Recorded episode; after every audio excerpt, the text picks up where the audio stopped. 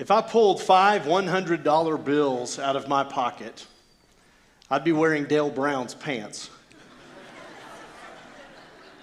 That's cheap. That's cheap. If I pulled five $100 bills out of my pocket and I said, okay, the first five people who come up here to give me a $1 bill, I'll give you a $100 bill. How crazy would that be? If I vary, if I were to just do that, how many of you would be injured in that mad dash down here to the front, right? A guaranteed 100 to 1 return on your investment. You hand me a $1 bill, I give you a $100 bill. You guys don't kid yourselves. You'd be setting picks for your family members. You'd be elbowing people, you'd be blocking people out. It would be crazy if we were to do that. And next Sunday, a lot more of you would be sitting closer to the front, I promise. I give you a $100 bill, all you got to do is give me a one. A 100 to 1 guaranteed return on your investment. You'd be foolish not to jump into that, right? There's an old movie called Awakenings. Carrie Ann and I just watched this movie a couple of weeks ago. It's got Robert De Niro and, and Robin Williams in this movie, Awakenings. Robert De Niro plays a, a man named Leonard, and Leonard has this very rare disease, and it's, it's a terrible disease. It's just, it's an awful part of the movie to even watch. But this disease begins like Parkinson's disease, and it causes uh, Leonard to, to shake uncontrollably, and his body is going into spasms, and he's twitching all the time, and he doesn't have any control over it whatsoever. But then it's not like Parkinson's in that it progresses so rapidly and so quickly, and eventually it turns all of its sufferers into these kind of frozen, paralyzed, like people in a coma, like they're in a trance. They can't move a muscle of their body. It just it freezes them totally, and all they can do is just sit in a chair or lay in bed. And it's just, it's an awful thing to watch. And so there's several of these patients all in the same hospital, and Rob, Robin Williams shows up, Dr. Sayer. And uh, he starts working with these patients and he experiments a little bit with the drugs and he does some research and he figures out the exact right dosage of the exact right medication and how to give it and when to give it. And he begins to bring these patients out of their comas, hence the title Awakenings. And so here's Leonard, Robert De Niro's character, and he is awake for the first time in 30 years. And his life is good now, you know. Now he is struggling trying to figure out, okay, what's his relationship with his mom and how do you navigate life? A lot has changed in 30 years since I've been awake. And then a beautiful young woman comes into his life. Now things are really great, you know? I mean, it was already good compared to being in a coma for 30 years, but now things are really great. And, and his life is progressing and it's going along pretty well. And then Dr. Sayer recognizes that they're having to give more dosage and more medication every day just to keep these patients functioning. And because of the cost of the medication and the scarcity of the drugs, they're unable to do it. And they shut the program down.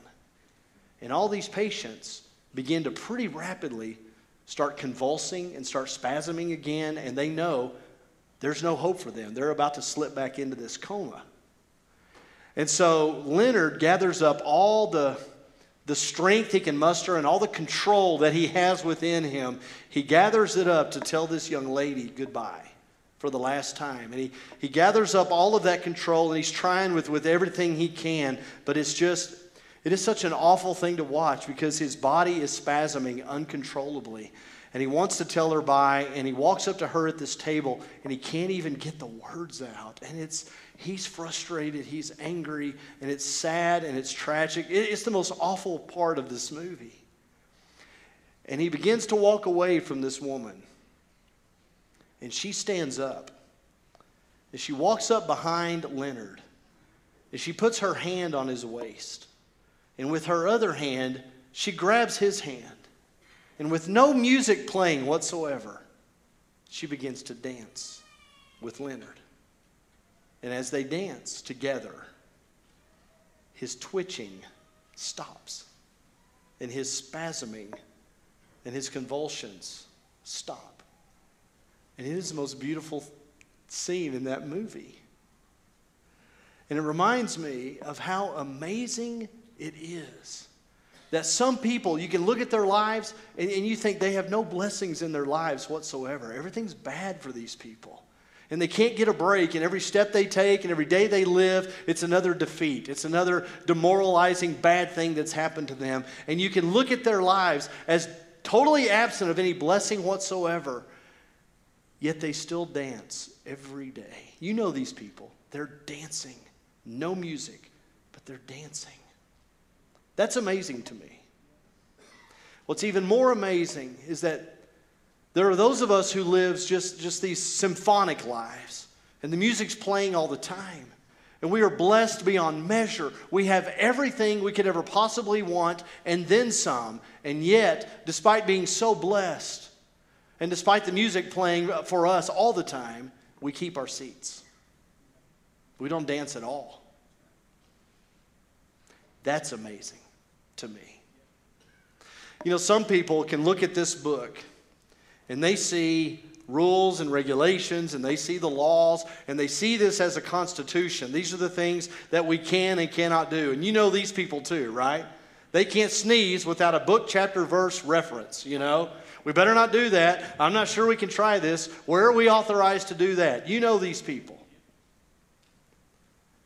But there are also people who open this book and they know about the rules, they know about the laws, they know all about the shalls and the shall nots. But when they open this book, they feel the Father's hand on their shoulder. And they feel the Father's arms embracing them in love. And they go through their lives every day dancing with God. You know, life in Midland, Texas, let's be serious for a second. It is almost cumbersome with blessing. We are so blessed in this city, in this country. You can't get out of bed in the morning without tripping over half a dozen different blessings. I was at lunch a couple of weeks ago with a group and we ate a ton of food. We, I know it's hard for you to believe, but we ate so much food and it was so good and there was so much of it and we were so stuffed and so blessed and so happy and content and grateful. And then they brought out free sopapillas. We didn't need them. We didn't want them. We didn't ask for them. But here they were free sopapillas. We live in a city, we live in a country where we couldn't run away from our blessings if we wanted to. And Psalm 23 is about our blessings. This, this beautiful, beautiful passage of Scripture that just, it raises the bar for everything else we read in the Bible, right? This is definitely a top 10, at least. How many times have we been comforted by these words? How many times have we been strengthened by the truth in Psalm 23? And every single verse is just gushing about blessings. I want you to listen to the blessings in Psalm 23. It's every verse. The Lord is my shepherd, I shall not be in want. He makes me lie down in green pastures. He leads me beside quiet waters. He restores my soul. He guides me in paths of righteousness for his name's sake. Even though I walk through the valley of the shadow of death, I will fear no evil, for you are with me. Your rod and your staff, they comfort me. You prepare a table before me in the presence of my enemies. My cup overflows. Surely goodness and love will follow me all the days of my life, and I will dwell in the house of the Lord forever. This is Hebrew poetry for just call me Bill Gates or just call me Dak Prescott, you know, somebody wealthy and blessed beyond measure, like like I'm in Hawaii in the sunshine at Christmas, downhill both ways with a good haircut and a great lawyer. You know, I've got everything. This is about blessing. And, brothers and sisters, we love blessings. We like to pretend that blessings aren't that important until they somehow get taken away, and then we realize how important our blessings are. Our whole lives revolve around blessings, and even with all the blessings we have, we're still always asking God for more blessings. And the wonderful thing, the unfathomable thing, is that our God wants to give us blessings more than we want to get them. He is more willing to give and more eager to give than we are to receive from Him. And the sad reality is,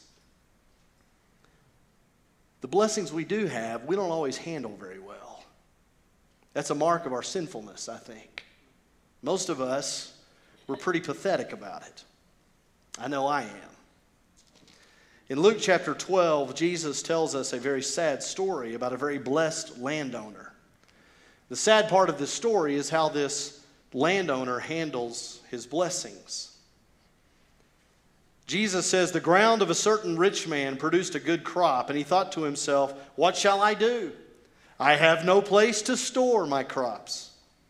Then he said, This is what I'll do. I will tear down my barns and build bigger ones. And there I will store all my grain and my goods. And I'll say to myself, You have plenty of good things laid up for many years. Take life easy. Eat, drink, and be merry. And God says to him, You fool. And the man dies that night because, as Jesus explains, he was storing up treasures for himself and he was not rich toward God. In Psalm 23, David sings, My cup overflows. And our response to that is typically, Great, thank you, Lord. I'm going to have to get a bigger cup. In Luke chapter 21, You've got these rich people bringing their gifts to the temple. Big men bringing big money, giving big money. And then this poor widow woman who's giving just these two small coins, all she had to live on, the scripture says. She's giving everything she has. Now that's somebody who handles blessing. In her poverty, whether her poverty was big or small, I don't know, but she understood blessing. Big or little, however much blessing it was, she understood exactly where it came from and exactly how it should be used. Jesus pointed her out as an example of how to handle the things that we receive from God. And that probably confused the disciples. And it probably ticked off the rich people. Luke chapter 5, you have this miraculous catch of fish. Remember, we talked about this a few weeks ago. The nets are breaking and the boats are sinking, and the disciples are hollering out across the lake for help. And, and what we didn't talk about was what happened to all that fish. We don't know. The Bible doesn't say. It says they pulled their boats and the fish up on the shore, and they left everything to follow Jesus. But what happened to the fish? You know, even if these four guys filled themselves with the fish, if they stuffed their bellies and they crammed their pockets, it still says they left most all of it right there. And what that means to me is every single person in that community, everybody around them, shared in that blessing. They all got some fish that day. And that is the scriptural picture of blessing. David sings, My cup overflows. We could all, we have all sung that today. My cup overflows. Okay, to what purpose? Why? Why does your cup overflow? So it'll run all over the ground? No, that would be a waste. And, church, our God does not do waste. When he fed four or 5,000 people in the wilderness, Jesus had everybody pick up the leftovers, right? There's no waste with God, everything gets used. So, why do we have so many blessings that they overflow? You've probably seen these champagne glasses, right, at a wedding or in a movie or something, where there's one glass on top and on top of three, and then on top of six, and on top of nine. You've got this huge pyramid of champagne glasses. How do all those glasses get filled? They pour the champagne in the top glass.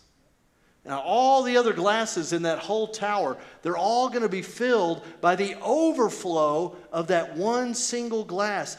That's the picture of blessing that we have in the Bible. Blessings are always intended to be shared. In John chapter 7, Jesus says, If anyone is thirsty, let him come to me and drink. Okay, that's, that's pretty typical language for Jesus. He's always giving, he's always blessing. If you're thirsty, I'll give you something to drink, I'll give you what you need. Okay, Again, to what point? What's the purpose of receiving this blessing from you, Jesus? He says, Whoever believes in me, as the scripture has said, streams of living water will flow from within him. Let me give you something to drink, and I'm going to turn you into a little water fountain running around just blessing people all over the place. That's the point. And I'm spoiled by my blessings. Are you? Spoiled. And that may be the greatest curse of the many curses of living in this country. And one of them is we are so spoiled by so much, and we take so much for granted. We have it all. Brothers and sisters, we have more than everything we could ever possibly need, yet we're occupied with what we don't have. That's a, it's a shame. That's tragic. Think about this Black Friday was not invented for Christmas shopping, honestly. It wasn't. All those big bargains, all those big deals, those are all on products that people buy for themselves. Seriously, you're not giving a 75 inch TV to your uncle for Christmas, right? Or a king size mattress. You're just, you're not doing it. It's all about buying things for ourselves. And, and this, this poor widow lady in Luke, she may have been praying to God to give her more. She probably was. But she was occupied with what she had and how to use it. And she was probably surrounded by a lot of people advising her on her money, right? Can't you hear her son right now? Mom, you can't just give it all away. But Jesus commended her. Jesus applauded her for the outrageous, extravagant, over the top way she used her blessings from God. We were part of a church years ago. This is a long, long time ago. And this church had just built up this massive portfolio and they were just sitting on tons of cash, mountains of cash in the bank, and they weren't doing anything with it. And to talk to the elders and to talk to the deacons of finance about, you know, here's some ideas for maybe giving some of this money to the poor or to the hungry in our town. Uh, it was like talking to this stand. I mean, it just, it wasn't going anywhere, no response. And so one night, a couple of friends and I, we went to the elders meeting. This was a long time ago. And, uh, you know, we weren't wanting to blow up the bank or anything. We weren't wanting to just, you know, give everything away, but, but we did have some ideas. And, uh, you know, we walked into that meeting and, and we're like, you know, the Bible, if you just open it up on a windy day and, and any passage that blows out into the street, it's about giving money to the poor, you know? It's about helping the needy. You don't even have to put the passages back in. There's so many in there, you know? We're not going to miss them. That's what this whole Bible is about. And you know what we heard? The Lord wants us to be good stewards with His money. And I remember thinking that night how tragically sad it was that our spiritual leaders did not understand that according to the Word of God, giving your money away to the poor is the very definition of godly stewardship. You know what else I heard that night? We need to save it up for a rainy day. And I remember walking out of that, that room that night and, and talking with our friends, like, you know, there's nearly 7 billion people in this world, the vast majority of them heading to hell in a speedboat. We've got poverty in more countries than we know how to count. We've got disease wiping out entire generations. We've got addiction and abuse and violence and single moms and jobless dads. It's safe to say to me, we're living in the middle of a monsoon. Save it for a rainy day? Check the forecast. We're drowning. Our blessings are not just for us. Our blessings from God are intended by God to be used in blessing the people around us. Listen to me. Just as the Lord prepares a table for us in the midst of all of our troubles and our enemies, we too are called by God into the catering business. We set up these tables of blessing for everybody around us, tables of honor and provision, places of belonging and blessing. Our Father is reconciling the entire world to Himself. And even though He needs nothing from us, the truth is we mostly serve to just get in the way, honestly. But our Lord is inviting us to join him in his salvation mission, to partner with him in restoring and redeeming and healing and helping and saving and blessing. Matthew chapter 19. Our Lord Jesus says, Everyone who has left houses or brothers or sisters or father or mother or children or fields for my sake will receive a hundred times as much and will inherit eternal life. Okay, Jesus, are you like, are you summarizing here? Is this kind of a big picture thing? Well, yeah, of course, because you know even a cup of cold water given in my name will never go unrewarded. 100 times, church. Jesus is saying any investment in me, anything you give towards the gospel and the gospel mission will not go unrewarded. You're going to receive 100 times as much. A 100 to 1 return guaranteed every time and and eternal life. If I had five $100 bills in my pocket and I asked you to give me a 1 in exchange for that 100, you'd be crazy not to jump on that. It'd be foolish. How great is the love the Father has lavished on us that we should be called children of God. And that is what we are. Lavished. I've got three children. I love them with all my heart. You've got kids, most of you. You know what I'm talking about. I will move heaven and earth to give my children everything protection, provision, blessing, gifts. I'll give them everything they need and almost everything they ask for. If it's good for them, I'll do it because I love them so much. And Jesus says, Alan, if you know how to give good gifts to your children, if you, in your sin and your shortcomings and your failures and all of your problems, if you know how to give good gifts to your children, how much more will my Father give to you? My cup overflows. How much more love? How much more forgiveness? How much more grace? My cup overflows. He who did not spare his own son, but willingly gave him up for us all, how will he not also graciously give us all things? So, what do you have? Houses, cars, an education, family, friends, a job, skills, time? What do you have? How have you been blessed? Brothers and sisters, we can all say, You have prepared a table for me, God. My cup overflows. Amen? Amen. Amen. The word Eucharist is from the Greek word that means thanksgiving. When you and I think about Thanksgiving, we think about food and family and football. Amen.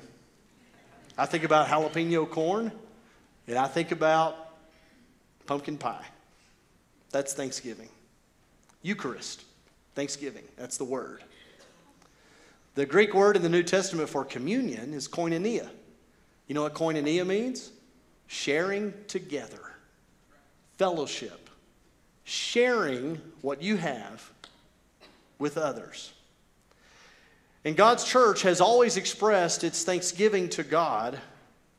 We've always thanked God for our blessings with a big meal on the Lord's Day. The big meal on the Lord's Day is where we share our blessings with one another.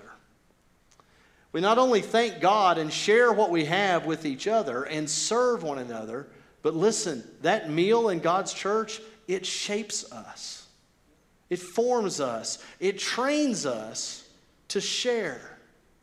To share with each other, to serve each other food, to serve each other drink, but also to share all the other blessings we have from God. It's around the table where God's church has always shared love and shared the acceptance that we have from God, and shared the forgiveness that we enjoy, and shared the righteous relationship that we have with the Father through the Son, our Lord Jesus Christ. Over the centuries, the church has watered it down pretty badly. We have moved from the Lord's meal being a joyful feast to a solemn snack. It's just a sip and a crumb. During the COVID pandemic, we've made it even worse.